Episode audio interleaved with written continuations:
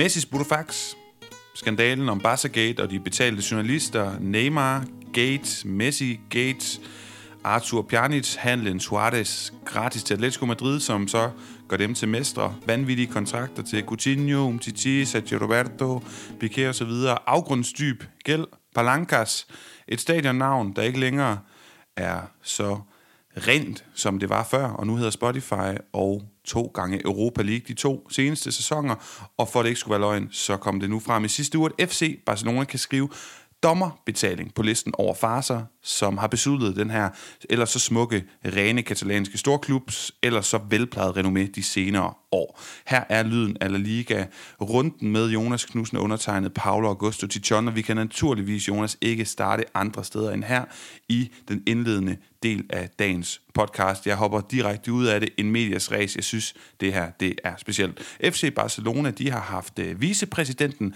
tidligere vicepræsident for den spanske dommerkomité, José María Enriquez Negreira, på lønningslisten for en håndfuld år tilbage. 10 millioner danske kroner, lidt mere end det endda, fik han i en periode over tre år fordelt på nogle rater. Han skulle angiveligt give FC Barcelona noget vejledning i forhold til de forskellige dommer, som skulle dømme i kampe, som Barcelona tog del i. Og allerede nu, der tager jeg lige lytteren i hånden. Det betyder altså angiveligt, at skulle Barcelona spille mod Villarreal med Mateo Laos øh, om et par uger, jamen så øh, siger, så påstår de her implicerede parter, at så kom øh, vores gode ven Negreira og fortalte lidt om, hvordan er Mateo Laos, hvordan skal man ikke gøre over for ham, hvordan skal man gøre over for ham.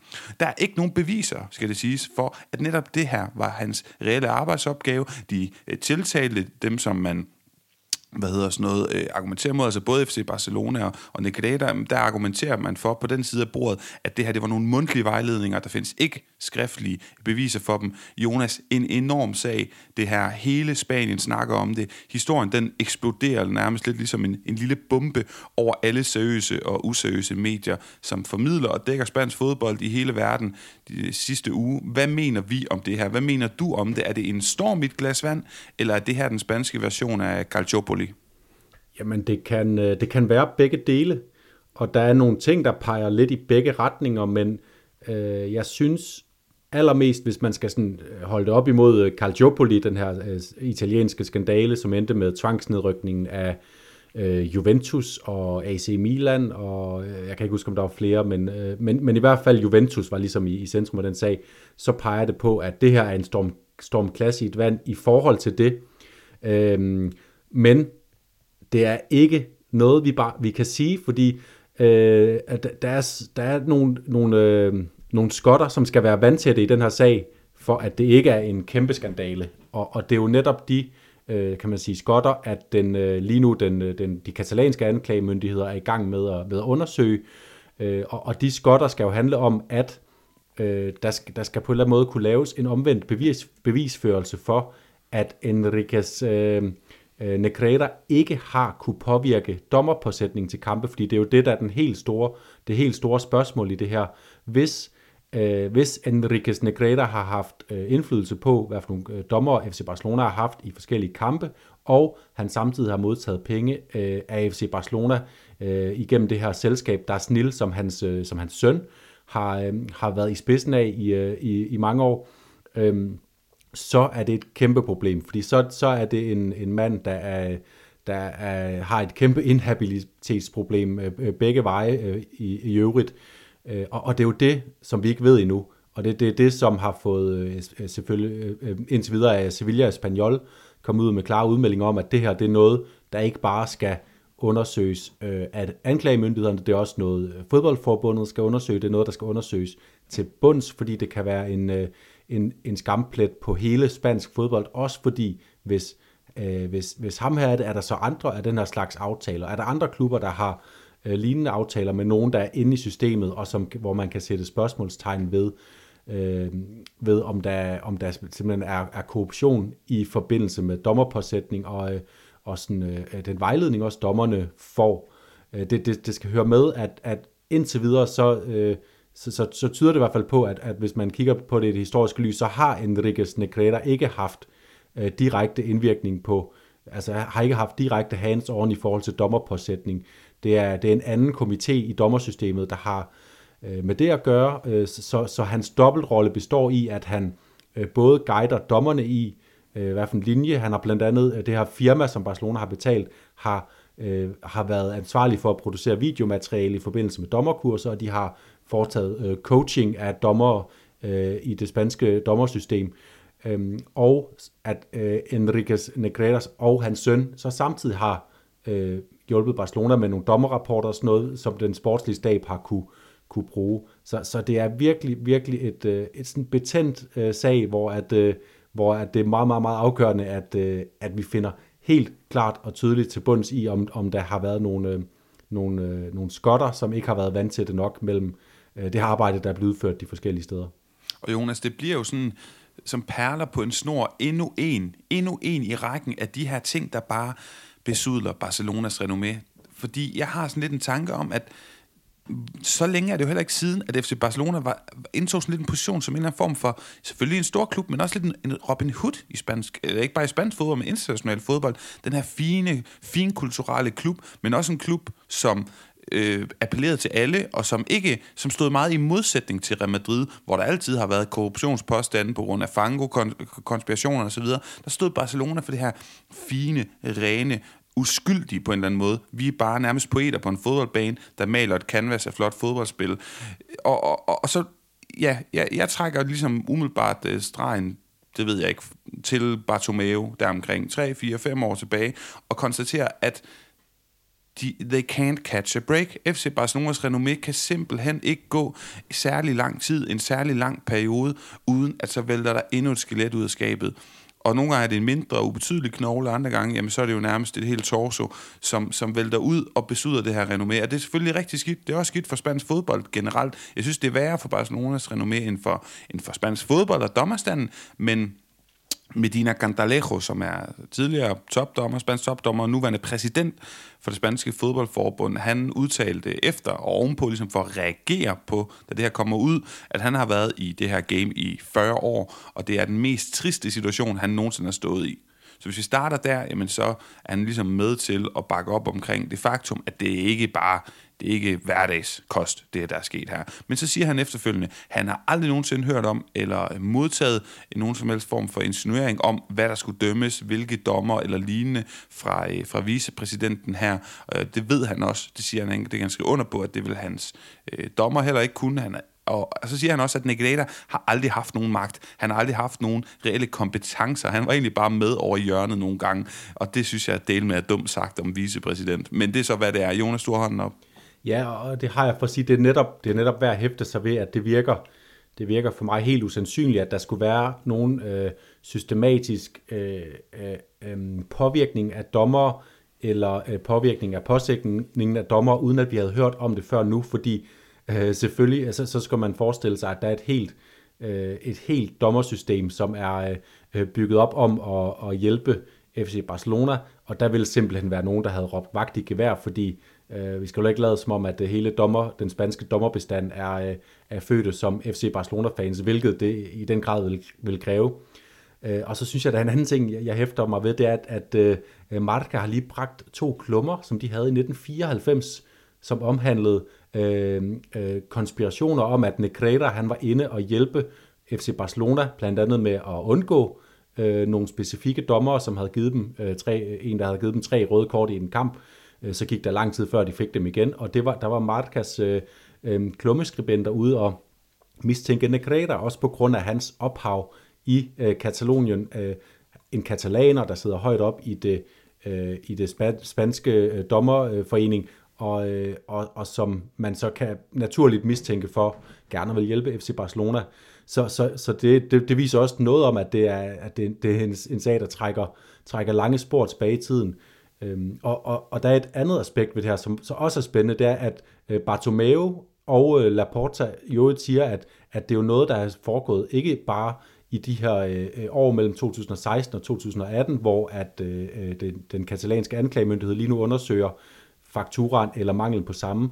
Det er noget, der er foregået siden 2001, fordi det her Dasnil, det her firma, som Barcelona har betalt pengene, hvor igennem de så er blevet kanaliseret over i øh, Negreras øh, lommer, Øhm, det, det er øh, et, et firma, der er drevet af hans søn, af øh, Nakredas søn, og hvor han har lavet øh, dommer, øh, guidning, som jeg sagde før, og gjort det både for klubber og for forbund. Så det er det, som det selskab her går ud på, det er at, øh, og vejlede øh, klubber og såvel som forbund i, øh, hvordan dommer agerer, hvordan dommer bør agere, og hvordan man agerer over for dommer. Blandt andet har han undervist Barcelonas ungdomsspillere i, hvordan man øh, øh kommer komportage, hvordan man opfører sig optimalt for at, og, og ligesom sikre sig dommernes gunst i løbet af kampe, og sådan alt den der slags, hvordan man undgår at blive øh, udvist for prok og sådan noget. Så, så det er bare en, en, en sag, der trækker trådet sindssygt langt tilbage, og Bartomeu siger jo, at han vidste ikke, at Negreda lige pludselig var involveret i, i firmaet øh, i lige så høj grad som, øh, som sin søn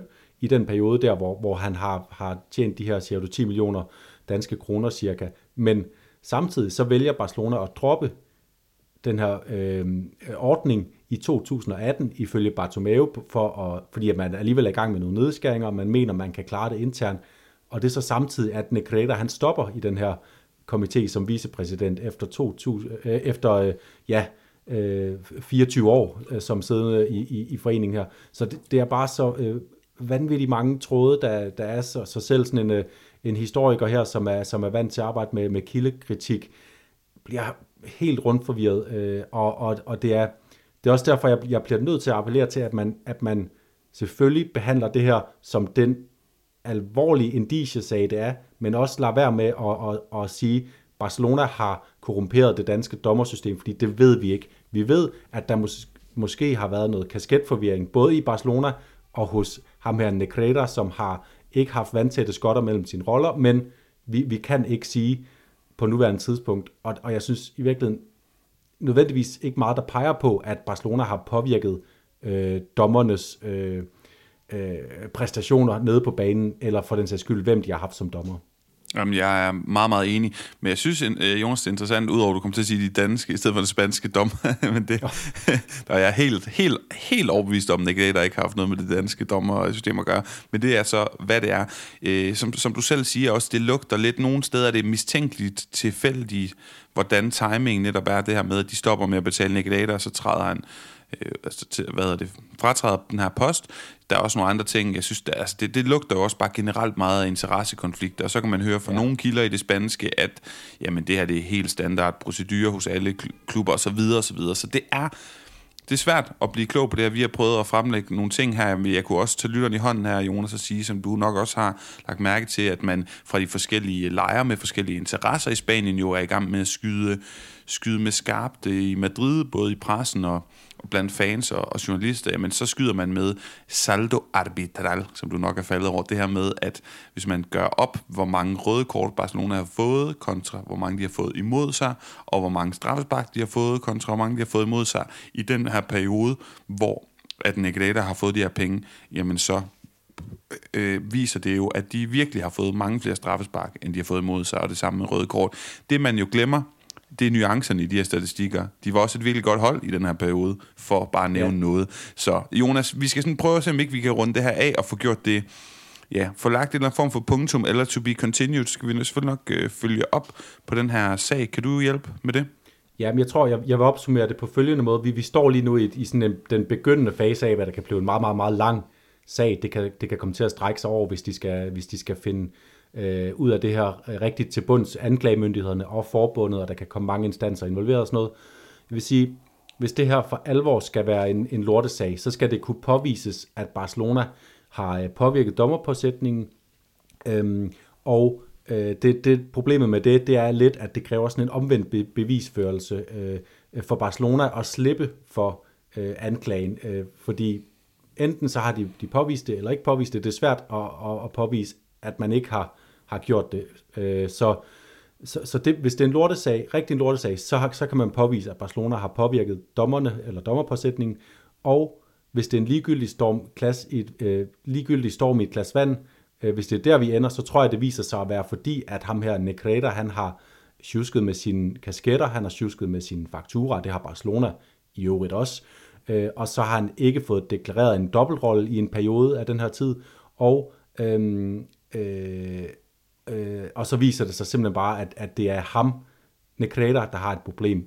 ikke Barcelona, ikke øh, dommerstanden øh, i, i Spanien. Og det er, jo, det er jo der, vi alle sammen håber, den ender, men det, det er de her to scenarier, jeg kan se, og så må vi bare vente, vente tiden ud. Lige nu er det bare en, en, et trist forløb for, for spansk fodbold, også fordi øh, det er, vi ved, at, at Spanien har et, et, et problem med, med korruption i det, i det politiske liv, og øh, Øh, nu, nu, nu krydser jeg bare alt, hvad jeg har for, at det ikke viser sig, at de også har det i deres øh, ja, fodboldliv. Jeg kunne ikke sige det bedre. En øh, tung, men vigtig start på podcasten i dag. Lad os så på en break og så komme til runde 22.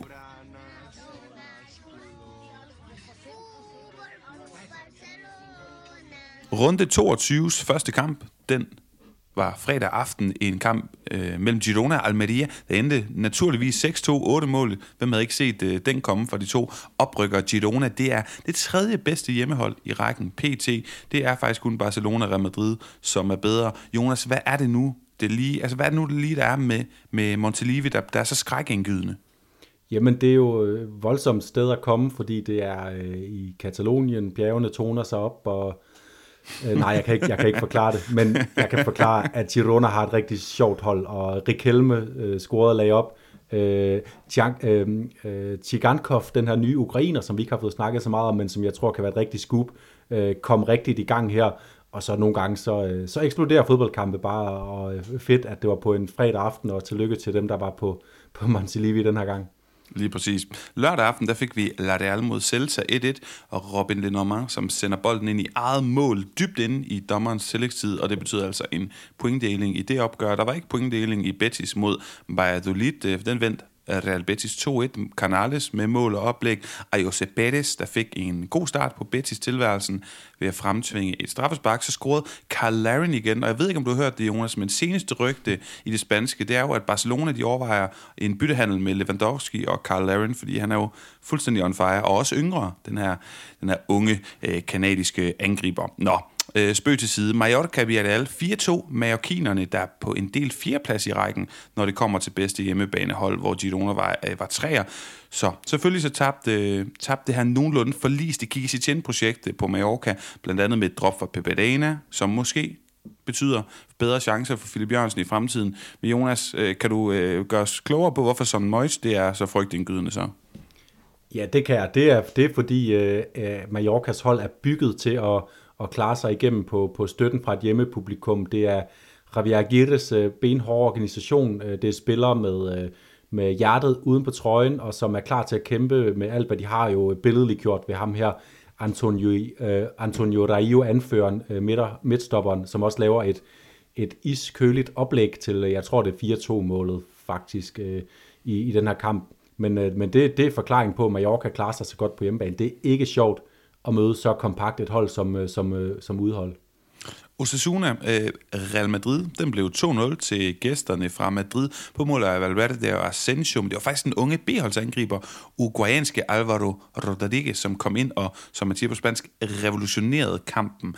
Mere om ham, mere om B-holdet, mere om Real Madrids fremtid. Lige om lidt søndag, der fik vi Elche Espanyol 1-0 til gæsterne fra Katalonien på mål af Sajidar i overtiden. Det betyder, at man ligger på en 13. plads frem for en 17. plads, hvis man altså ikke havde vundet her. Det er, Øh, det er forskellen, det er tæt nede i, i bunden lige nu. Fernando Pacheco, der var fundamental i sin debut tiltrængt med en solid målmand, for det har de altså godt nok manglet, og smart at hente ham, der sad øh, til overs i Almeria, der havde en anden Fernando i målet. Nå, Rayo Sevilla 1-1, delte point i Vallecas, hvor både Sevilla og Rayo de kom foran 2-1 i kampens slutning, men begge mål blev korrekt annulleret for offside. Så fik vi Atletico Madrid mod Athletic Club 1-0 til Cholos tropper på mål af Griezmann, som kun havde scoret et mål i sin seneste 23 kampe, men han elsker selvfølgelig at spille mod sine gamle øh, ja, rivaler fra sin tid i, i La Real og afgør således den her kamp, som jo fungerede som sådan en hyldest til Atletic Klub i anledning af deres øhm,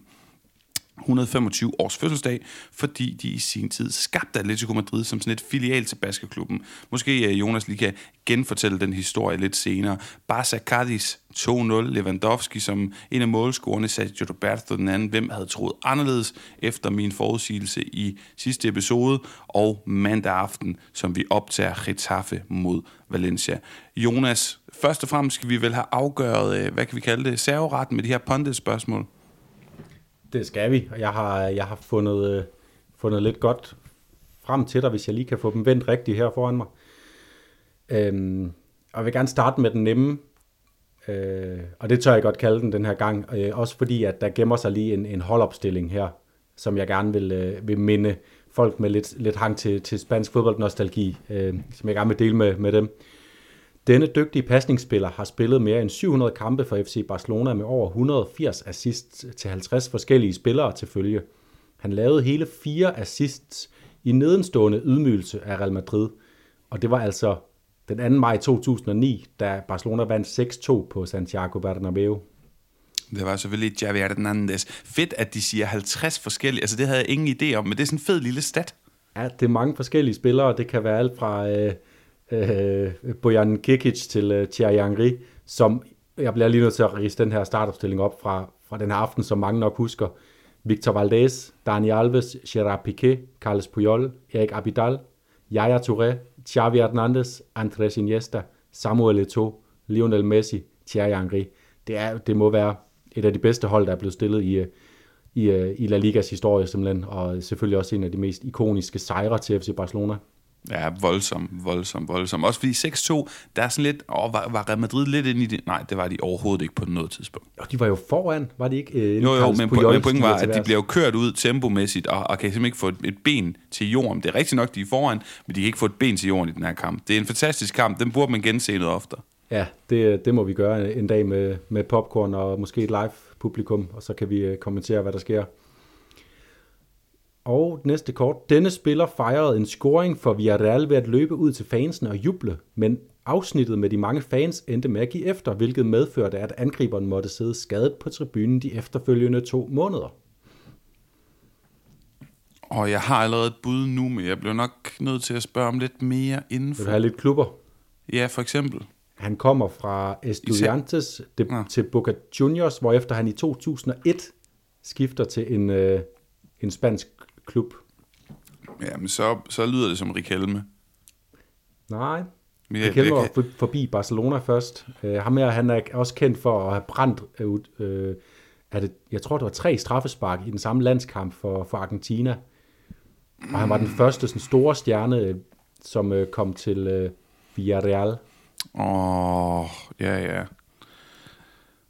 Åh, oh, ja. ham har jeg bare overhovedet ikke på tungen lige nu. 15 jeg få... landskampe og 9 mål for Argentina.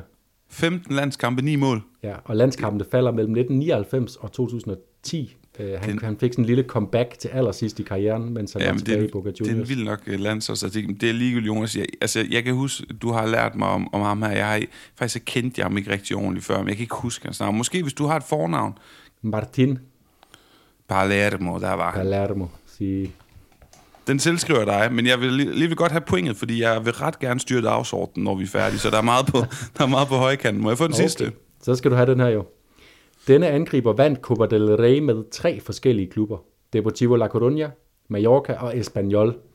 Han spillede også en stor rolle, da Espanyol nåede finalen i UEFA-koppen i 2006-2007, hvor de jo tabte til, til Sevilla i finalen, øh, hvor han var klubbens europæiske topscorer. Mallorca Espanyol Depot.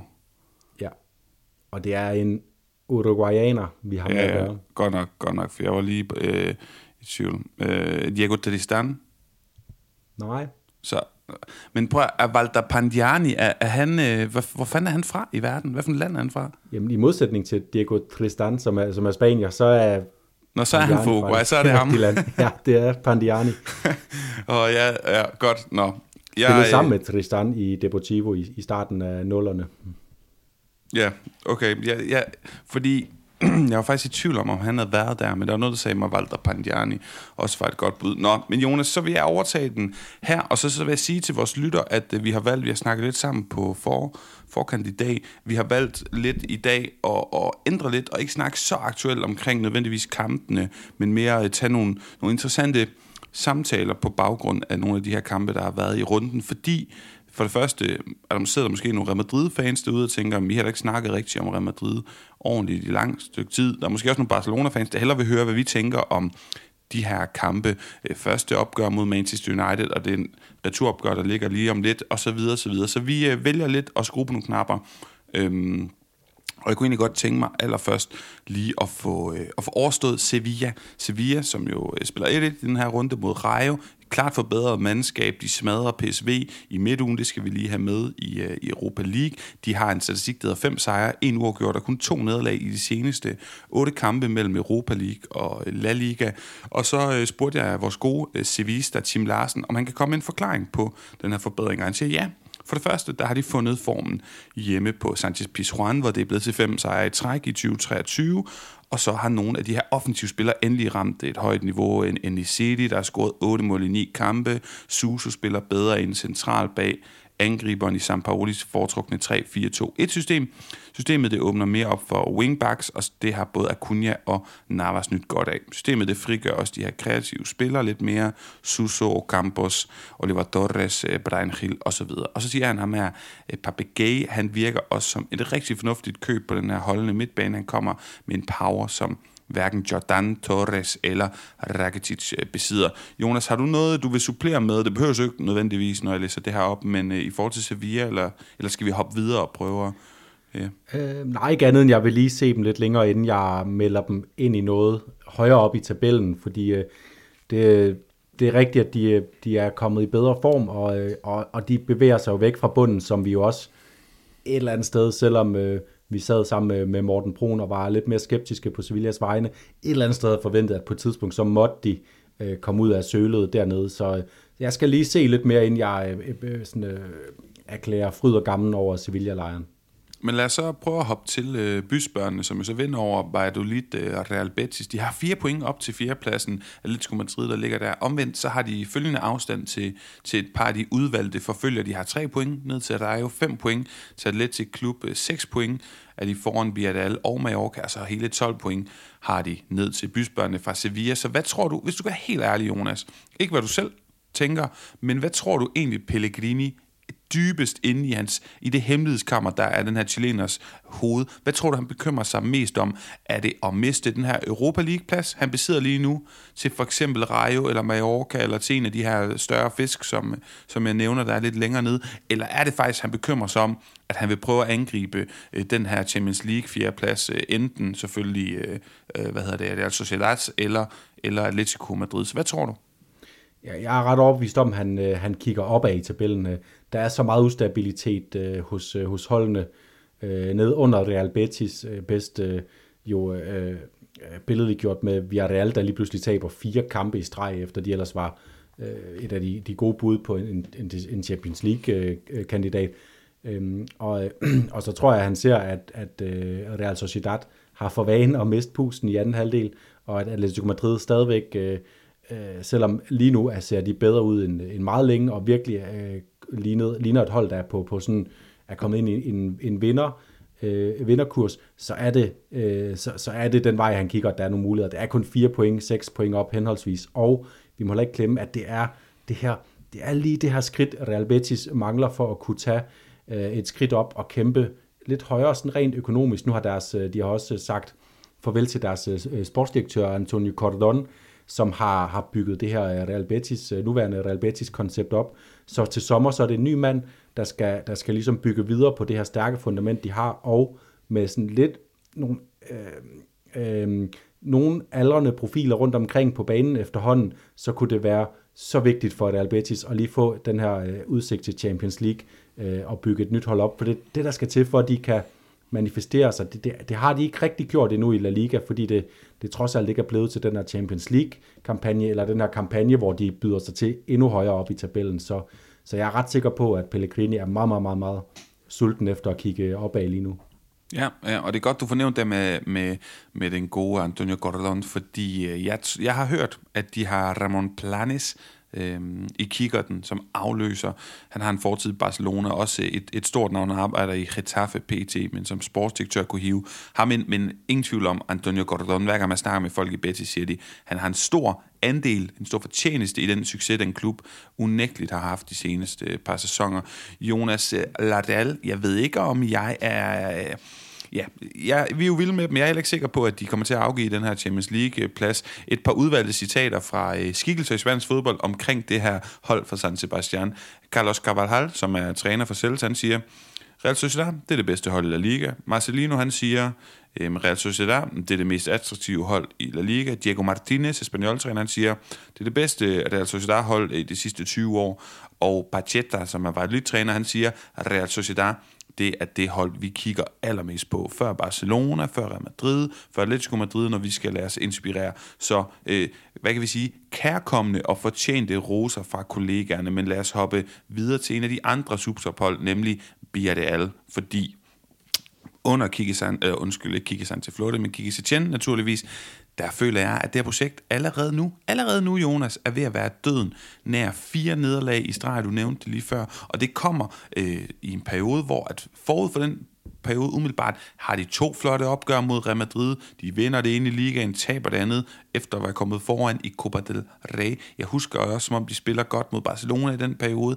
Og så spørger vi selvfølgelig Patrick Hofsonne, vores Villarreal, guru, han siger, at han mener ikke, at Villarreal har prøvet at tabe fire ligekampe før i træk i de seneste 19 år. Det siger lidt, det er en, en stor krise, holdet i sådan lige her og nu. Han siger, at uh, Kike Setien, han har uh, for Patrick været en fejl fra starten, men man er simpelthen også nødt til at kigge på ledelsens beslutninger. Man tønder ud i truppen efter et flot Champions League-år, da budgetterne er blevet mindre, og man får ikke højnet kvaliteten overhovedet. Så skipper man Rui, Danjuma, Morlanes afsted, og man prøver endda desperat her i januar at komme af med øh, Jackson. Man finder ikke erstatninger for nogle af dem, også selvom det er et hav af længerevarende skader, der er på holdet, og man vil, som Fernando Reut siger, udnytte, man har et B-hold i Segunda med og mange opkommingsstjerner, stjerner, men i stedet for at, at gøre det til sådan en brugbar synergi mellem de to hold, førsteholdet og B-holdet, så ender man med at svække begge hold, fordi som, øh, som Patrick han skriver til mig.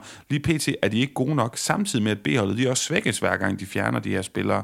Så det er altså ledelsens prioriteter i første omgang, som, som Patrick vil slå ned på. Har du en kommentar til det, Jonas? Ja, det, jo, det bliver jo billedet på det her, at øh, Ferdinino øh, lige pludselig er inde og, og spille en rolle, fordi det, det, det skal vi huske, det er en spiller, som jo var sådan øh, på vej til at få sådan lidt et, et lille minigennembrud i, i Villarreal, uh, kom ind og fik nogle kampe, og så bliver han lejet ud til Mallorca, man tænker, han skal modnes, han skal, øh, han skal hen og blive en La Liga-spiller, så han kan komme tilbage til Villarreal og bidrage til truppen. Og så kommer han tilbage til Villarreal og bliver sendt ned på B-holdet. Og så hiver man ham så tilbage nu, og det må immer væk øh, være, være lidt en slagen mand, der, der, der ligesom kommer ind. Øh, og, og det synes jeg øh, tyder på noget, noget rigtig dårlig planlægning, at man lige pludselig har brug for ham i en, øh, i en periode, hvor man øh, er, er, er dårligt kørende, øh, og, så, og så skulle det være ham, der kommer ind og vender det.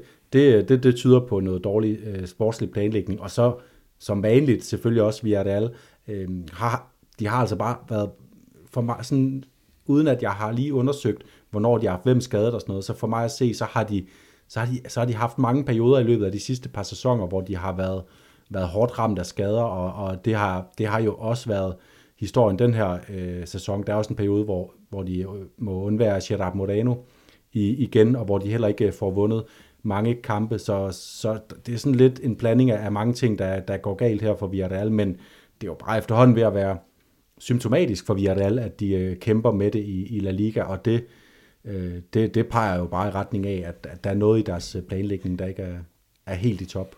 Ja, der, altså, og måske også en kombination af mange ting, der ikke går deres vej. Jette med Pino og Samu Chukwese. Jeg tror begge to snakker for vores begges veje, når jeg siger, i perioder de seneste år har vi tænkt, det der er den største øh, kanttalent i spansk fodbold, men de har ikke grebet chancen nok, for eksempel på det seneste. Men Jonas, jeg lovede Real Madrid-fansene, at vi skulle snakke en masse om dem og om, om Real Madrid, så det synes jeg egentlig bare, vi skal tage hul på nu, hvor vi er kommet sådan lidt hurtigt fint omkring øh, nogle forskellige steder. Fordi Øh, Real Madrid, de spiller jo så mod Osasuna, vinder 2-0 på mål af Asensio, som har kontraktudløb blandt andet, og så Valverde, der kommer fra B-holdet. Lidt ligesom Araujo, der også var Uruguay og kommer fra Barcelonas B-hold, så er der ikke rigtig nogen, der kan tage sig selv seriøst ved at tælle det som sådan en decideret Candelano. Men det er så, hvad det er. Ham her, Alvaro Rodriguez, tror jeg godt, jeg vil tælle som Candelano, som også er fra Uruguay, som kommer op og er med til at være afgørende den her kamp. Og i stedet for at snakke så meget om den her kamp, så jeg kunne godt tænke mig at snakke om, hvad det repræsenterer ved Real Madrids fremtid. Det her med unge spillere, og det her med spillere, der er ved at gå øh, løbe ud af deres kontrakter. For det er jo sådan, at kigger vi ned i Real Madrid lige nu, så er der syv spillere, nogle af dem, vil jeg sige, er rimelig bærende kræfter, som går ind i de sidste måneder af, af hvad hedder det, den gældende kontrakt hos Real Madrid. De har altså ikke en kontrakt, som går længere ind til øh, sommerferien. Det gælder øh, Marco Asensio, Nacho, øh, legendariske Mariano Diaz, Modric, Kroos og Benzema. Og jeg har givet dig sådan en lille lektie for, for jeg synes, vi skal lege sådan en lille leg. Hvilke tre spillere, hvis du kun må vælge tre af de her syv, vil du forlænge med? For det er nemt, hvis man må forlænge med så mange, man vil. Ja, så er det nok kun Mariano, der ikke får, får lov at få forlænget sit øh, ophold. Så Jonas, jeg har valgt tre, du har valgt tre. Jeg kan godt tænke mig, at vi prøver at starte med at byde på en skiftevis fra hvert hold. Og lad os starte med det nemme. Jeg er ret sikker på, at du gerne vil forlænge med Karim Benzema. Ja, det er korrekt. Og det siger lidt sig selv, hvorfor. Så skal vi ikke bare hoppe over den, og jeg gætter på, at du også tænker, at jeg gerne vil forlænge med Benzema. Ja, det, det tænker jeg. Godt, jamen hvem tror du så, øh, hvem tror du, jeg har som nummer to på listen? Jeg, øh, jeg tror, du har Nacho. Det er sat med godt gættet. Det er fuldstændig rigtigt. jeg ved, du elsker øh, Nacho. Og, Jamen, jeg elsker Nacho, øh, og det har også noget at gøre med, at, at jeg har mødt ham før, men det er så, hvad det er. Har du også Nacho på listen? Nej. Okay, jamen så kan det være, at jeg skal forklare mit bud her. En alt mulig mand, der kan spille på de to baks. En klubmand, øh, ja, og, og måske sidste chance. Jeg ved ikke, hvor lang tid for Real Madrid at kan have en one-club-player. En øh, spiller, som man siger på spansk, que siempre cumple. Han opfylder altid sin rolle. Altid sådan en 7 ud af 10 præstation. Meget sjældent skadet. Kulturbær i klubben, og det har han været i 5 plus år. At han, på trods af, at aldrig har været en stor stjerne på banen, øh, fylder meget i omklædningsrummet. Så jeg synes, det er en vigtig kulturbær. Men hvis jeg skal prøve at gætte på, hvem du er næst mest overbevist om skal fortsætte i klubben, og det er jo vigtigt at sige, det er, hvad man selv vil, og ikke hvad man tror, der sker, så tror jeg, åh, oh, den er svær. Måske du vælger, jeg tror, du vælger Toni Kroos. Nej. Er han slet ikke med på din liste? Det er han faktisk ikke, fordi jeg, jeg har, øh, hvis jeg lige skal forklare det, så, så tænker jeg, at øh, for, for mig at se, når man skal vælge, hvis man skal vælge tre ud af de her spillere, så bliver det nødt til at være et, et spørgsmål om Kroos eller Modric. Øh, så vil jeg ikke vælge begge to, fordi vi må bare konstatere, at der er et generationsskifte i gang. Jeg tror, man gør stor ræson i ikke at, øh, at skibe både Kroos og Modric ud på samme tid, så nu peger jeg måske også i retning af, at du kan gætte, hvem jeg så har øh, som min nummer to. Det er, det er Luka Modric, øh, jeg, jeg har som min nummer to. Men at, at man har stadig brug for at at have noget af deres tilstedeværelse, have, have dem som de her spillere, som er eksempler på den ypperste kvalitet, som øh, Kammervenga, som øh, hvem end man har derinde, at de kan stræbe efter at opnå bare en, en fli af, fordi så har man jo sikret sig øh, 10 nye gode år med, med, med midtbane øh, tryllekunstnere i det madrilenske. Øh, så, og, og der vil jeg stadig vælge øh, Modric af de to. For det første, fordi han repræsenterer af de to, som har vanvittige kvaliteter, så repræsenterer han det aller ypperligste. Han har været den bedste spiller for Real Madrid af de to. Øh, det er hårdt at skulle, skulle vælge mellem de to, men det, det er for mig at se øh, utvivlsomt Modric, der har, der har haft det højeste niveau for, for Real Madrid. Og øh, så tror jeg også, det er ham, der kan gå ind og ændre mest fra bænken, hvis han, øh, hvis han kommer øh, til at være der en sæson, hvor han kommer til at starte ud ofte og skal doseres meget mere, hvilket han jo allerede er begyndt, så er han en spiller, der kan gå ind og, øh, og ændre kampene fra, fra bænken. Det, det ved vi bare, fordi hans øh, kvaliteter er så, øh, så, så meget til stede i nogle afgørende situationer, hvor Kroos mere er en, en processpiller, om man, man så må sige, for, for at få ham til at lyde helt vildt kedelig. Jamen ja, og jeg er helt enig. Alligevel vil jeg jo tage Kroos som mit tredje valg, hvis det var. Men Jonas, det jeg synes, der er sjovt, fordi jeg har mere på, på tegnebrættet eller mere på papiret omkring Real Madrid, så jeg synes egentlig, vi skal, vi skal lukke den her leg lidt ned. Det jeg lige kommer i tanke om, det er, at den her leg, det her lille emne, jeg havde smidt ind med de her syv spillere, er inspireret af en uh, Marca-artikel, jeg læste omkring de her syv spillere, og hvad der status var i klubben. Og der kommer jeg i tanke om, at uh, journalisten, han har da glemt en, Dani Ceballos, som jo også er kontraktudløb. Og jeg vil faktisk sige, at uh, som Ceballos spiller lige nu, så vil jeg vælge ham foran de her to Det er den tredje på min liste, Ceballos. Godt. Jamen, øh, så er vi så langt. Jeg kunne godt tænke mig at fortælle, hvorfor jeg ikke har valgt Marco Asensio. Og det handler om, øh, for ligesom også at, at skabe en lille bro til næste Real Madrid, relateret vi skal snakke om, at øh, det bliver spændende, og jeg spekulerer meget, den fremtid Real Madrid går ind i, fordi Barcelonas fremtid kan vi se for os, i hvert fald i forhold til spillere, der er så mange unge, nye, spændende spillere. Men hos Real Madrid, der, har det, der er det som om, det har været, der har længe, der har længe stået Marco Asensio på den, for, for at sige noget, for eksempel. Og jeg synes, det kunne være enormt spændende, selvom det er rigtigt, det er svært at finde sådan en, øh, en kvalitet, som Marco Asensio han har, om det så er som rotationsspiller, for, øh, så er det svært at finde for billige penge, men du har en Brahim Diaz på lån, du har en Jorge de Frutos, som jeg er ikke sikker på, at Real Madrid ejer nogle procenter af ham nødvendigvis længere, men formentlig har han en klubfølelse tilbage hos Real Madrid. Jeg ved godt, han er nede i Segunda nu her for Levante, men som rotationsspiller, who knows, Takefusa Kubo, og er du stadig 50% af, som vi jo ved har fået sit endelige gennembrud, spiller øh, vidunderligt i Real Sociedad. Så nogle spændende højrekantsbud øh, der, Jonas. Men vi skal snakke om noget andet med Real Madrid, fordi hvem skal stå i spidsen for den her klub? Jeg har spurgt lidt rundt i mit øh, netværk og i podcasten, fordi mit indtryk det er, at øh, Carlo Ancelotti er på lån tid. Jeg tvivler på, at han får mere end til sommer, uanset nærmest, hvordan de gør det, fordi der er sådan en, en tanke om, at han altid er en lille bitte smule midlertidig måske, og han i hvert fald ikke sådan signalerer fremtiden. Det er også ligegyldigt, hvad jeg tænker. Jeg har spurgt øh, Nikolaj Lisberg, som jo øh, har været inde og vi kan i podcasten, ved meget om spansk fodbold, men også ved meget om tysk fodbold, om Carlo Ancelottis potentielle afløser, han kunne gemme sig som øh, cheftræneren i Bayer Leverkusen, Xabi Alonso, og han skriver sådan her til podcasten. Xabi, han har givet Leverkusen et tydeligt udtryk i forhold til spillet, og det er et af de bedste mandskaber på bolden, men de mangler kvalitet foran og bagud, og særligt så mangler de en angriber med mål, ligesom øh, Florian Wirtz, han først er på vej i omdrejninger. Deri ligger en af forklaringerne også på, hvorfor resultaterne ikke er bedre, men øh, Nikolaj skriver, jeg fornemmer en lille skuffelse over Alonso i forhold til forventningerne.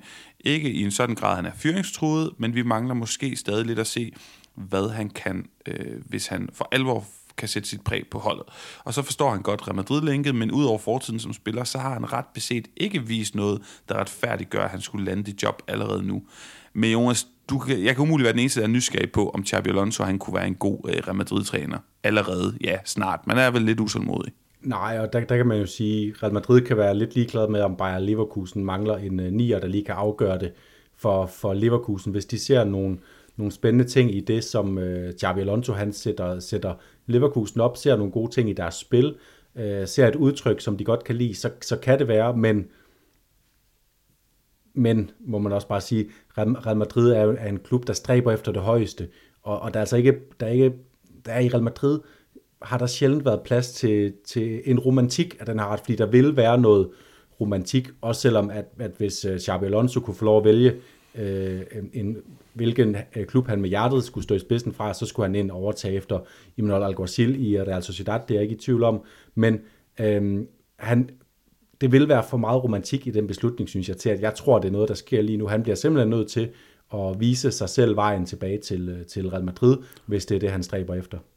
Jonas, så øh, helt enig. Jeg havde jo forberedt den her leg allerede i, tidligt i, i sidste uge, og så tænkte jeg, øh, faktisk, det er faktisk et par uger siden, jeg tænkte, næste gang vi skal snakke Real Madrid, så skal jeg så høre Jonas om, om det her med et bud på fremtidig Real Madrid-træner. Så tænker jeg, jeg vil øh, snart spørge ind, dig ind til Xabi Alonso, Alvaro Arbeloa, Raul, og så Rauls gamle angrebsmarker Ruvan Nistelrooy, for nu skulle han jo stå i spidsen for PSV mod Sevilla, og jeg har tænkt, hvis nu de smadrer Sevilla, så skal vi da tale ham op. Men det gjorde de så ikke, så ham, øh, han, han bliver til en anden god gang, selvom vi altså ikke må glemme, øh, hvor legendarisk en skikkelse han var på kort tid i øh, spansk fodbold. Nå, så spurgte jeg Twitter-brugeren Castilla Stat, som er sådan en af de mere større internationale øh, personligheder, som følger øh, Real Madrids ungdomsarbejde og hele ungdomssektoren og, og formidler det ud til mange tusinde øh, følgere på, øh, på Twitter. Og jeg spurgte ham ind til, hvad tænker han med to af de trænernavne, som er in-house i Real Madrid PT.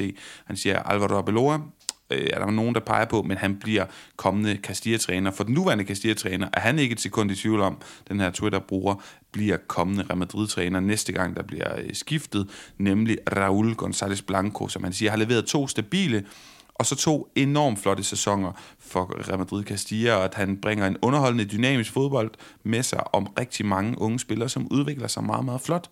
Og så har han altså haft Raul øh, store og flotte, lukrative tilbud som uh, træner i øh, den bedste række i Tyskland og i Spanien og i England. Han har afvist dem alle sammen, og det kan der kun være en grund til, som man skriver til mig, den her Twitter-profil. Øh, det er fordi, at han bliver og venter på, at øh, han får tilbudt det her kommende job. Raul, du står lige og siger, Jonas, før jeg nævner ham, at det, det skal, der er ikke plads til Real Madrid noget andet end det allerstørste. Er Raul stor nok så? Det er han uden tvivl. Og, øh, og øh, valget af Raul vil også pege, pege på, at Real Madrid har gjort deres eget forarbejde, altså i modsætning til med Xabi Alonso, som jo ikke har været i Real Madrids hænder. De har ikke kunne følge hans udvikling tæt, eller præge hans udvikling som træner. I øh, Real Madrid har selv præget øh, Rauls udvikling som træner. De ved, han er en, øh, en spiller, som vil have rigtig lang snor blandt fansene, fordi der skal meget til, før at han bliver upopulær i, i Real Madrid. Det tør jeg godt lægge hovedet på blokken og sige. Øhm, og, øhm, og, øh, og, og derfor så, så, så tror jeg også, det er det bedste bud. Og hvis ikke det er det bedste bud, så tror jeg, at vi skal, vi skal op og, og, og hente træner på den hylde af, af de bedste øh, sådan idémager, og øh, der også har udført deres idéer, altså øh, folk som øh, Nagelsmann, øh, kunne være et bud, hvis Real Madrid skulle lave et, et, et decideret øh, kup i en konkurrerende klub. Øh, men jeg tror også, at Raul er det bedste bud, også fordi Real Madrid, man har jo fornemmet, at de gerne har vil have den her fortælling. De havde jo Zidane, som var en øh, stor spiller for Real Madrid, men som, øh, og som også var en kæmpe stor træner for Real Madrid. Øh, og, og man har en idé, jeg har lidt en idé om, at de gerne vil have en, der er endnu mere deres egen, fordi Raul, han er jo endnu mere Real Madrids egen, end Zidane var, som jo trods alt kun var en del af sin karriere øh, i Real Madrid som spiller. Her vil det være Raul, som er det, ja, måske det, det største symbol på, på Real Madrid øh, sådan på spillerfronten historisk set. Og de har jo virkelig prøvet det her narrativ, Jonas. Julian Lopetegui, der var målmand i Real Madrid i sin tid, og B-holds øh, træner, inden han blev træner. Det kan vi alle sammen huske, hvordan det gik. Ja. Og lidt det samme med Rafa Benitez før ham og før Zidane i sin tid, som øh, Man må dog sige med, med begge de to, at, at, at de kom jo så til Real Madrid-trænersædet på baggrund af, at de havde bestredet eller kæmpet sig op i nogle, nogle øh, høj, højt øh, øh, ja, høj, høj prestigefyldte sæder. Øh, altså, landstrænerjobbet for Lopetegis vedkommende, Liverpool-tiden for Rafa Benitez øh, vedkommende ind til os. Så, så øh, der, der var nogle andre øh, øh, årsager til, at de også landede der, andet end at de var øh, formet til det af, af Real Madrid. Ja, jeg er helt enig. Og, og så den sidste, jeg vil nævne, der er Solari, som jo så ikke havde haft noget prestigefuldt som træner inden det. Men Jonas, lad os lukke af for Real Madrid. Øh, hvis man spørger dig, så kunne det godt blive Raul inden længe, og det kunne også godt blive det med en Dani Ceballos, en Luka Modric, og så altså en Karim Benzema, som skulle forlænges tre af de her øh, syv. Øh, lad os endelig høre fra jer lytter, om I er øh, ravne, rygende uenige. Og hvis der er nogen, der, hvis der sidder nogen derude i Dansk Kongerige, og ærligt mener, at de vil forlænge med Mariano Diaz, så vil jeg elske at høre nogle bevæggrunde, hvorfor. Men øh, du har hånden op, Jonas. Jeg vil gerne lige øh, slutte med at, at, at sige, hvorfor jeg ikke har Nacho blandt mine, mine tre første. Og det er fordi, når det kommer, hvis det, man skal helt ind til benet, så skal Real Madrid prioritere i højere grad øh, at få forstærket de her bakpositioner, som vi bliver ved med at snakke om. De har ikke de backs, der skal til for at, øh, at kunne kalde sig selv verdens bedste fodboldhold. Øh, og, og derfor så vil jeg prioritere det frem for en forlængelse med Nacho, for at han så kan vikariere. Øh, fordi det er også der, jeg synes, han er, han viser sig allermest som en, en, en mere middelmådig spiller, end, end hvad der skal til for at være Real Madrid-spiller. Det er, når han vikarierer på højre bak. Jeg kan meget bedre lide ham, når han vikarierer ind i midterforsvaret, og jeg tror også, det er derfor, at det ender med en forlængelse med, med Nacho. Det, det tror jeg med min fornuft, fordi det er altså en, øh, en rigtig god øh, tredje fjerde mand at have, øh, at have i truppen, og som du også siger, med, med al hans, øh, ja, den kultur, han bærer i, øh, i klubben. Jonas, lad os haste videre og over til FC Barcelona. Ikke snakke så meget om Cardis-kampen, men øh, jeg kunne egentlig godt tænke mig, der var meget spekulation i Spanien omkring det her med, kan Barcelona præstere nu, hvor der kommer et engelsk tophold, og og al den dynamik og alle de fordomme egentlig, som også er i Spanien over mod England, men ikke negativ fordomme, mere sådan, de er så hurtige og spiller så fysisk og dynamisk, og alt går hurtigt, og det er simpelthen så fint og fremragende det hele. Hvad, kunne de det? Kunne Barcelona konkurrere mod Manchester United? Hvad tænker du om det første opgør, vi så her i Europa League? Jamen, det, det kunne de jo, fordi de øh, fik et uafgjort resultat, som jo øh, på sin vis sagtens kan, øh, kan ende med at, øh, at sende dem videre, øh, når vi kommer til returopgøret. Øh, men på den måde, at, øh, at man ligesom et eller andet sted skulle forvente, at Barcelona med den øh, den form, de har i La Liga lige for tiden, skulle kunne vinde kampen, så gjorde de jo ikke. Og, øhm, øh, og især synes jeg, det, det, det er skuffende, at de lukker to mål ind. Man har jo lidt, vi snakker jo om det her øh, i, i podcasten næsten hver uge, at, og det kan vi også sige om den øh, kamp, de lige havde mod Cardis her søndag aften, at selvom at Barcelona igen holder et 0 der, så er det stadigvæk, især de sidste 20 minutter, øh, er de under pres igen, og Tastegen han får hjælp fra Stolpen, han laver en mirakelredning, øh, efter at øh, Erik Garcia er blevet rundet ufatteligt nemt af, af Chris... Øh, øh, af Chris Ramos, øh, en spiller, jeg aldrig ikke kender specielt meget til, må indrømme. og, øhm, og, og der er bare, øh, det er, det, det er et mysterium. Et mysterium, at Barcelona holder nullet så meget i La Liga. Så derfor så, så kan man heller ikke tillade sig at være overrasket over, at de så lukker to mål ind, og de får noget, noget, øhm, noget benhård konkurrence ud på den øh, europæiske scene. Mm. Og så, øh, hvis du kort sådan skal vurdere, hvordan det kommer til at gå dem torsdag, returkampen? Ja, man, man må sige med, øh, med Pedri ude, med Gavi ude, med Dembélé ude, øh, som lige er dem, jeg kan huske på stående. Jeg, øh, jeg tror heldigvis ikke, der er flere ude, men, men det er det bliver altså svært, fordi, især fordi både Gavi og Pedri er ude, der skal noget helt andet, øh, øh de, de skal finde en helt anden formel for at skabe chancer, fordi de kommer ikke til at gøre det specielt meget igennem midten, øh, så jeg tænker, det bliver sådan noget med Ferran Torres og skal det så være Rafinha i venstre side, eller sådan noget, som, som begge to skal være utroligt øh, præget og prøve at søge indlæggende mod Lewandowski.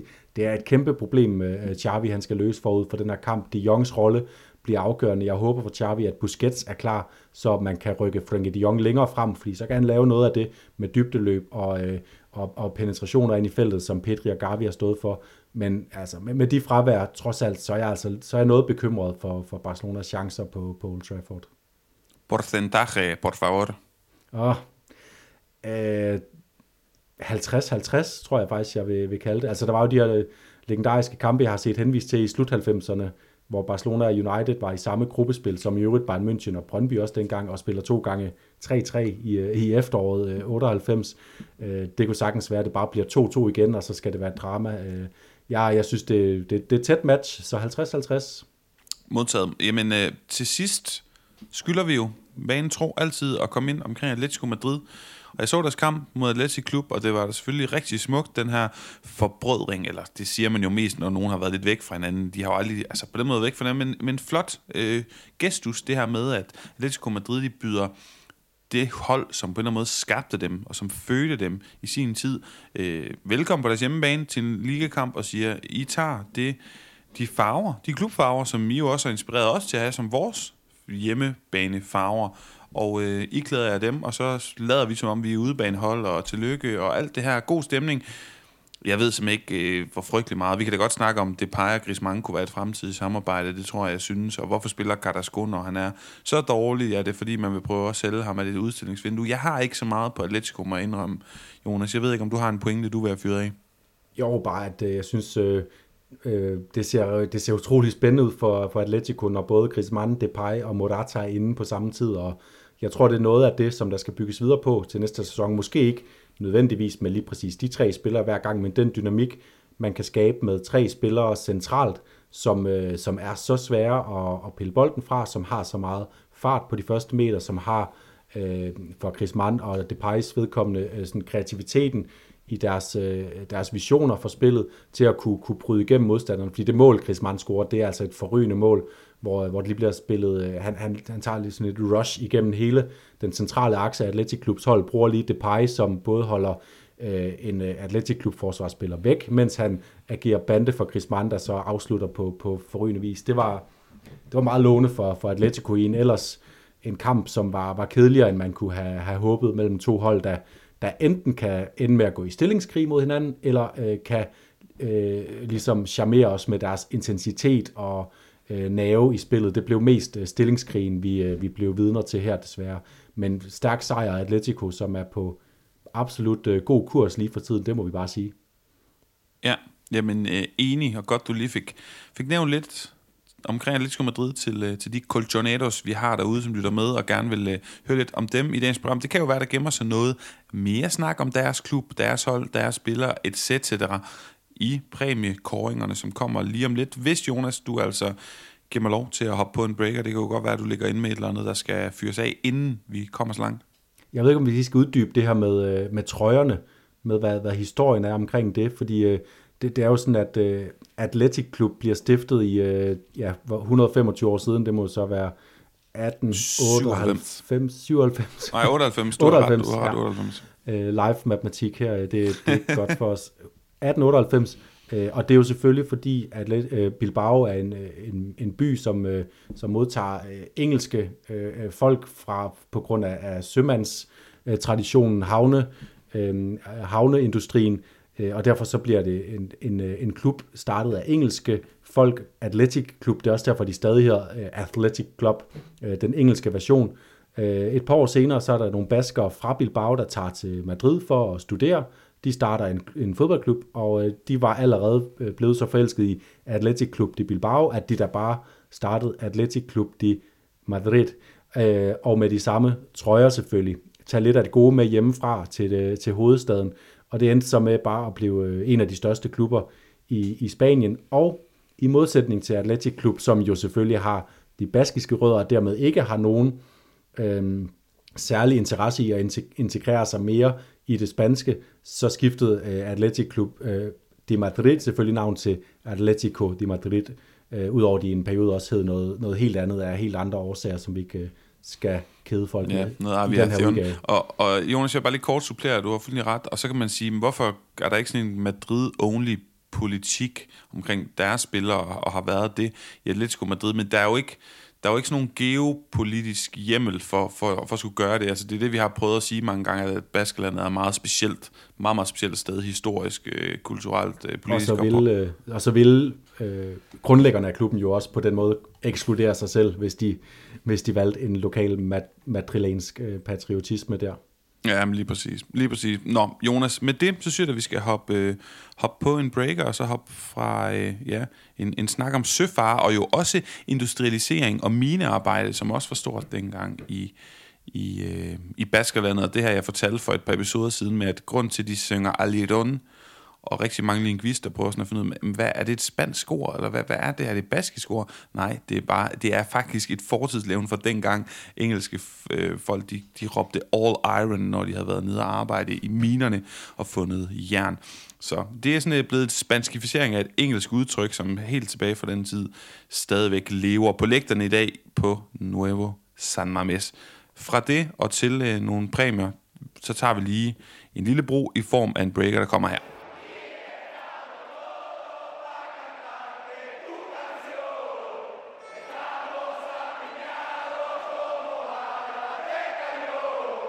Jonas, jeg er fristet til for anden uge i streg at give uh, lidt, da jeg synes til uh, øh, Sergio Canales, fordi den måde, han sådan splitter Valladolids organisation af, efter et minut, et sølle minut, der spillet den her kamp, så bryder han to kæder og finder Juanmi og oh, Juan Miguel, queremos que marque Juan Miguel, som vi har snakket om, og som jo endelig er tilbage efter det her træls skadesforløb, og også får scoret, og det, jeg kan bare godt, jeg, jeg er sgu lidt vild med Juanmi.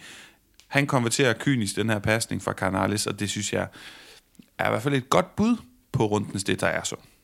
Ja, men det er jeg helt enig i, og det, det man skal hæfte sig ved, det er den måde, han styrer farten på bolden, fordi det kræver, at han øh, laver nærmest en aflevering, der starter med at have utrolig meget kraft i sig for at bryde igennem forsvaret, men så skal den jo også bremse på det rigtige tidspunkt, for ikke bare at fise ned over baglinjen eller ned, øh, ned, til, ned til målmanden. Så det er en, det er en genistreg af Canales, det her. Øh, jeg synes, øh, jeg vil også gerne lige nævne øh, Rikelme, fra Girona, og det, det vil jeg gerne på grund af sådan, øh, om, øh, omstændighederne omkring hans øh, oplæg og mål. Han, han ligger jo op til et mål, og så giver, øh, så giver Almeria bolden op, og straks bliver de øh, taklet, øh, overmandet af, af Girona, og øh, så finder Alex Garcia og det i dybden, så han på den måde inden for, ja, det må være 10 sekunder, hvis man tager effektiv spilletid, får lavet et oplæg og et, øh, et mål. Det var også øh, svært for ham selv at forstå, kunne man se på, på jubelscenen. Og så Ferran Torres øh, oplæg, eller det blev jo så ikke et oplæg, fordi der lige var noget med, at øh, Lewandowski hætter, der kommer en ripost fra øh, Ledesma, og så scorer Sergio Roberto. Men måden han øh, sætter sine øh, folk på, på et snævert område inde i feltet, det var virkelig en god detalje. Men ja. alt i alt, så vender jeg altså tilbage til, til Canales og bare være, være enig med dig man, man bliver blød i de knæ der, og han skal ikke blive for blød i sine knæ, fordi de, de efterhånden, der er ikke så meget knæ tilbage efter alle operationer, men nej, hvor han bare en dejlig historie, en dejlig fodboldspiller. El Jugon de la Jornada, den spiller, der har imponeret en mest, falder mest i øjnene, sådan umiddelbart, når man kigger tilbage. Øh, jeg, jeg synes lige, vi skal nævne det her indhop af unge uruguayanske Alvaro Rodriguez, men det er selvfølgelig i hvert fald ikke hos mig nok til at, at sådan for alvor komme i betragtning. Jeg må sige, jeg har ventet på, at Torres han blev god igen. Øh, han skulle spille på højre kanten, som mig og flere Twitter-brugere diskuterede, det var vi enige om. Nu kom han ind, spillede på højre kanten, han var elektrisk. Jeg ved godt, det er med følelsen ude på tøjet, men jeg, jeg kan kun pege på ham, så det kan være, at du kan gøre det lidt mere nøgtern, Jonas. Nej, det var også øh, ham, jeg tænkte på, og især fordi øh, lige siden han kom til, øh, det er jo snart, det er jo efterhånden at være lidt over et år siden, han kom til fra, fra Manchester City, øh, der har man bare ventet på, at han har vist bare, bare ikke klemt noget af, af det, sådan, det der ekstraordinære niveau, som han gjorde øh, som øh, ung spiller i Valencia, som også, det var det, der gjorde, at man tænkte, ham her, det er ikke bare en spiller, der er et stort talent og bliver en god spiller, det er en spiller, der måske kan tage det helt op til det allerøverste niveau og blive en afgørende spiller på, på, øh, på, på det allerøverste niveau, altså en af de, de bedste spillere i, i Europa. Øh, det har han jo overhovedet ikke vist sig at være for Barcelona indtil videre. Det her var det første eksempel, vi så på, at han måske stadigvæk kan, kan have noget af det der øh, ekstraordinære i sig, fordi han skabte jo ting på egen hånd, som jeg også siger i, i, i, i den øh, sekvens, jeg, jeg er nomineret til Detajasso. Øh, han skabte simpelthen ting på, på egen hånd og virkede farlig, og som en spiller, der kunne, øh, især det her med at sætte folk fra, fra 0 til, til, til 100 i acceleration, og så gå udenom sine modspillere, det har vi ikke set særlig meget, meget fra ham. Det så vi nu, så øh, stor kamp af ham, og et godt tidspunkt at steppe op på, lige når man øh, har mistet Petri. Dembélé er stadig ude, der er brug for det her, også i den kamp, øh, vi snakkede om mod Manchester United øh, torsdag.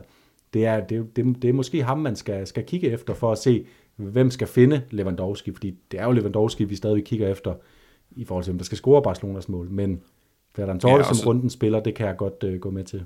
Ja, og endnu en, endnu en grund til, at det er vigtigt, at han stepper op lige nu. Han kan kigge over på sin, på sin wing-kollega, Ansu Fati, og se ham spille endnu en modløs og kønsløs kamp. Og det er jo måske i virkeligheden en vild kontrast, som, som er meget sigende, det der med, at den ene han spiller sig ind i varmen her, og Ansu han i den grad ikke gør. Men øh, videre til den negative historie, som har, har kørt i ugen, der er gået i spansk fodbold, siger det ikke lidt sig selv, det vi brugte det første kvarter på at snakke om i dag, at man skal begynde at så tvivl om den spanske dommerstand, sådan øh, moralske kompleks, og er der korruption osv., den her historie om Barcelona og Negreira, uanset hvor den havner henne, så bare det, at den findes, og det, at vi begynder at så tvivl om objektiviteten hos den danske, øh, spanske undskyld, dommerstand, det må være den negative historie for mig i den her uge. Ja, det, det kan ikke være anderledes, og, og derfor så supplerer jeg bare med en lille øh, bemærkning, eller en øh, lille øh, tendens, jeg bare ikke kunne lade være med at irritere mig over, det var øh, øh, verden for TV2's øh, øh, La Liga-studie, som konsekvent udtalte Cardis navn Cardis. Øh, jeg synes, det, jeg synes, det jeg gider ikke være sådan en, der sidder og, øh, og finder ud af, hvordan man udtaler mærkelige øh, belarusiske og øh, taiwanske navne, når de kommer ind i Europa, og så siger, ej, du skal altså udtale det med øh, mærkelige øh, øh tungevendinger og sådan noget. Men det er, en, øh, det er en liga med 20 klubber. 20 klubber, som man dækker, man har rettighederne til. Og Paolo, du er, du er, du, du er spansklærer på et gymnasium. Tror du ikke godt, du kunne lære dine gymnasieelever, også dem i første G, udtale 20 spanske klubber øh, i løbet af øh, relativt kort tid. Åh, oh, ja. Jo, jamen... Øh, jamen og, og, og det var vedblivende. Det var før kampen, det var i pausestudiet, det var efter men, kampen. Mads Juncker sad og sagde det øh, korrekt med øh, trykket på... Øh, på øh, ja, på, på, trykket på det rigtige sted. Så ja, ja ikke mere om det. Det er, det er bare for dårligt, synes jeg. Det er for, for dovent. Men ja, vi kan da hjælpe Jon Pag og de andre, der er i tvivl øh, ved at øh, fortælle, at på spansk har man det her tilde-system, det her accent-system. Ikke ligesom på fransk, hvor E det kan udtales 4-5 forskellige måder. Det er meget simpelt. Et, et accent på spansk, et sådan en trykstreg over et bogstav, indikerer, øh, hvor hen i ordet, at du skal, hvad hedder sådan noget, lægge tryk.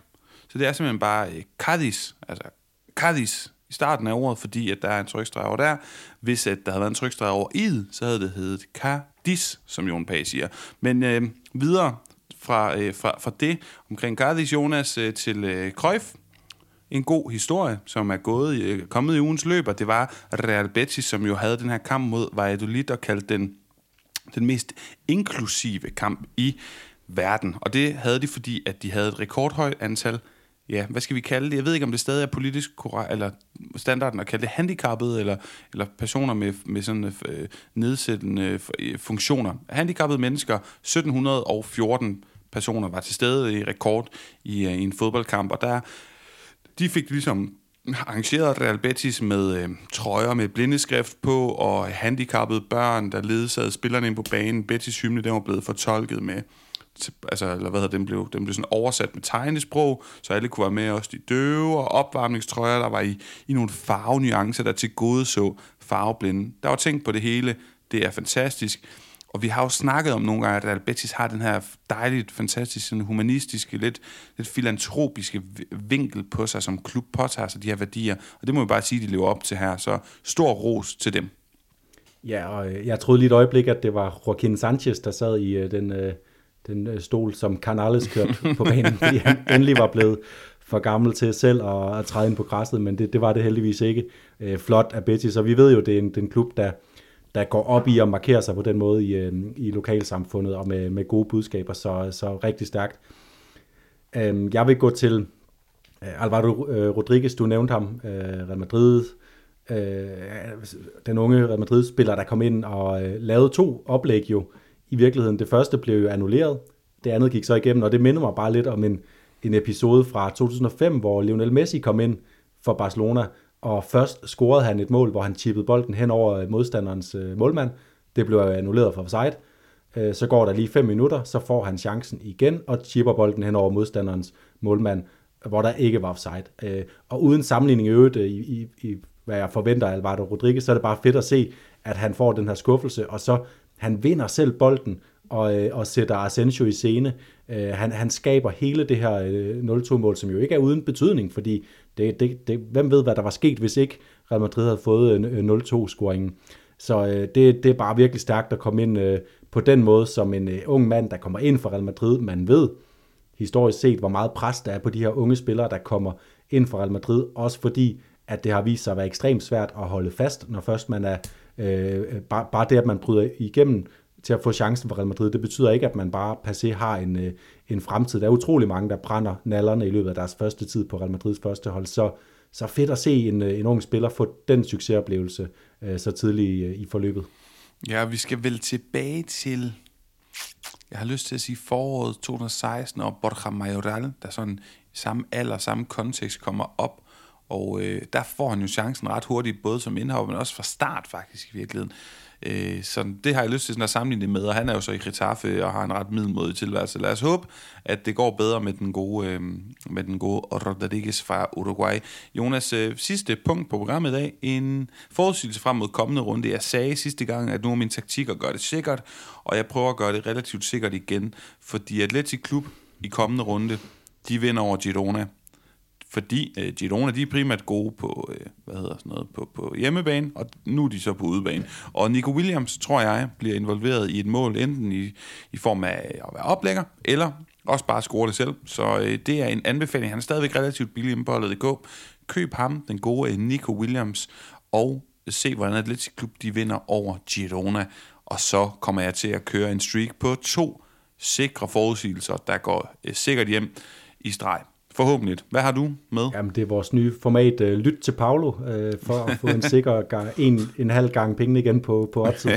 jeg, jeg er enig, jeg tror også, at Atletic Klub vinder den kamp her. Det var også en af dem, jeg havde, havde øjnene på. Men, Paolo, vi har selvfølgelig også et derby madrileño i udsigt. Real Madrid tager imod Atletico. Det gør de jo efter en uge, hvor Atletico Madrid de har ikke holdt ferie, men har holdt fri fra kampe, fordi de jo ikke er med i europæisk fodbold overhovedet det her forår øh, mens Real Madrid skal en tur til Anfield og spille mod, øh, mod Liverpool, som ser ud til at være kommet lidt i gang igen over i det engelske.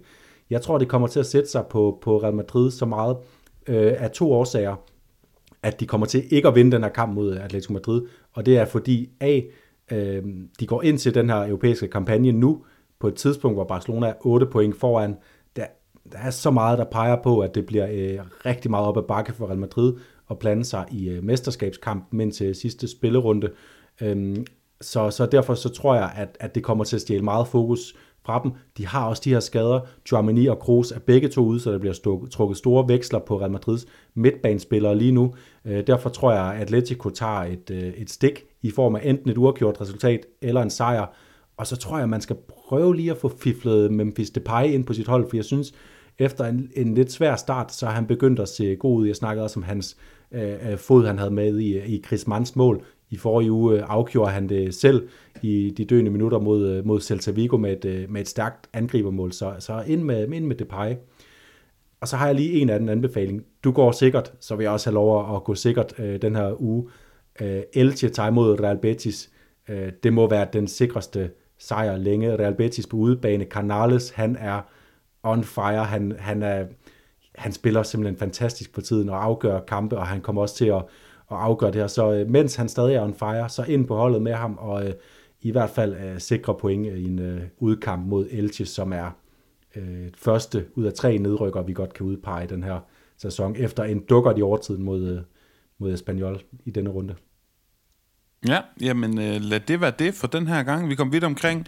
Der var både noget med, hvordan man udtaler Gardis og Barcelona, og hvorvidt de er involveret i korruption eller ej, og så også noget om et par optagter til øh, spanske storholdskampe i midtugen mod engelske de to, og ja, vi kom vidt omkring, hørt fra Tim Larsen, fra Patrick Hofsonne, fra Nikolaj Lisberg, fra mange flere. Tusind tak til alle sammen. Tusind tak til dig, Jonas. Tusind tak til lytterne for at lytte med. Hop ind på pondit.dk og, øh, eller ikke pondit.dk, undskyld, hop ind i vores øh, podcast-tekst og læs og se et link fra det her brætspil pondit.dk, hvis du har lyst til at quizze med øh, og quizze dig og dine venner, familie, hvem ved jeg, eller give det i gave, og hygge dig med det her fodboldquiz, som Jonas og jeg, vi lige har gjort her.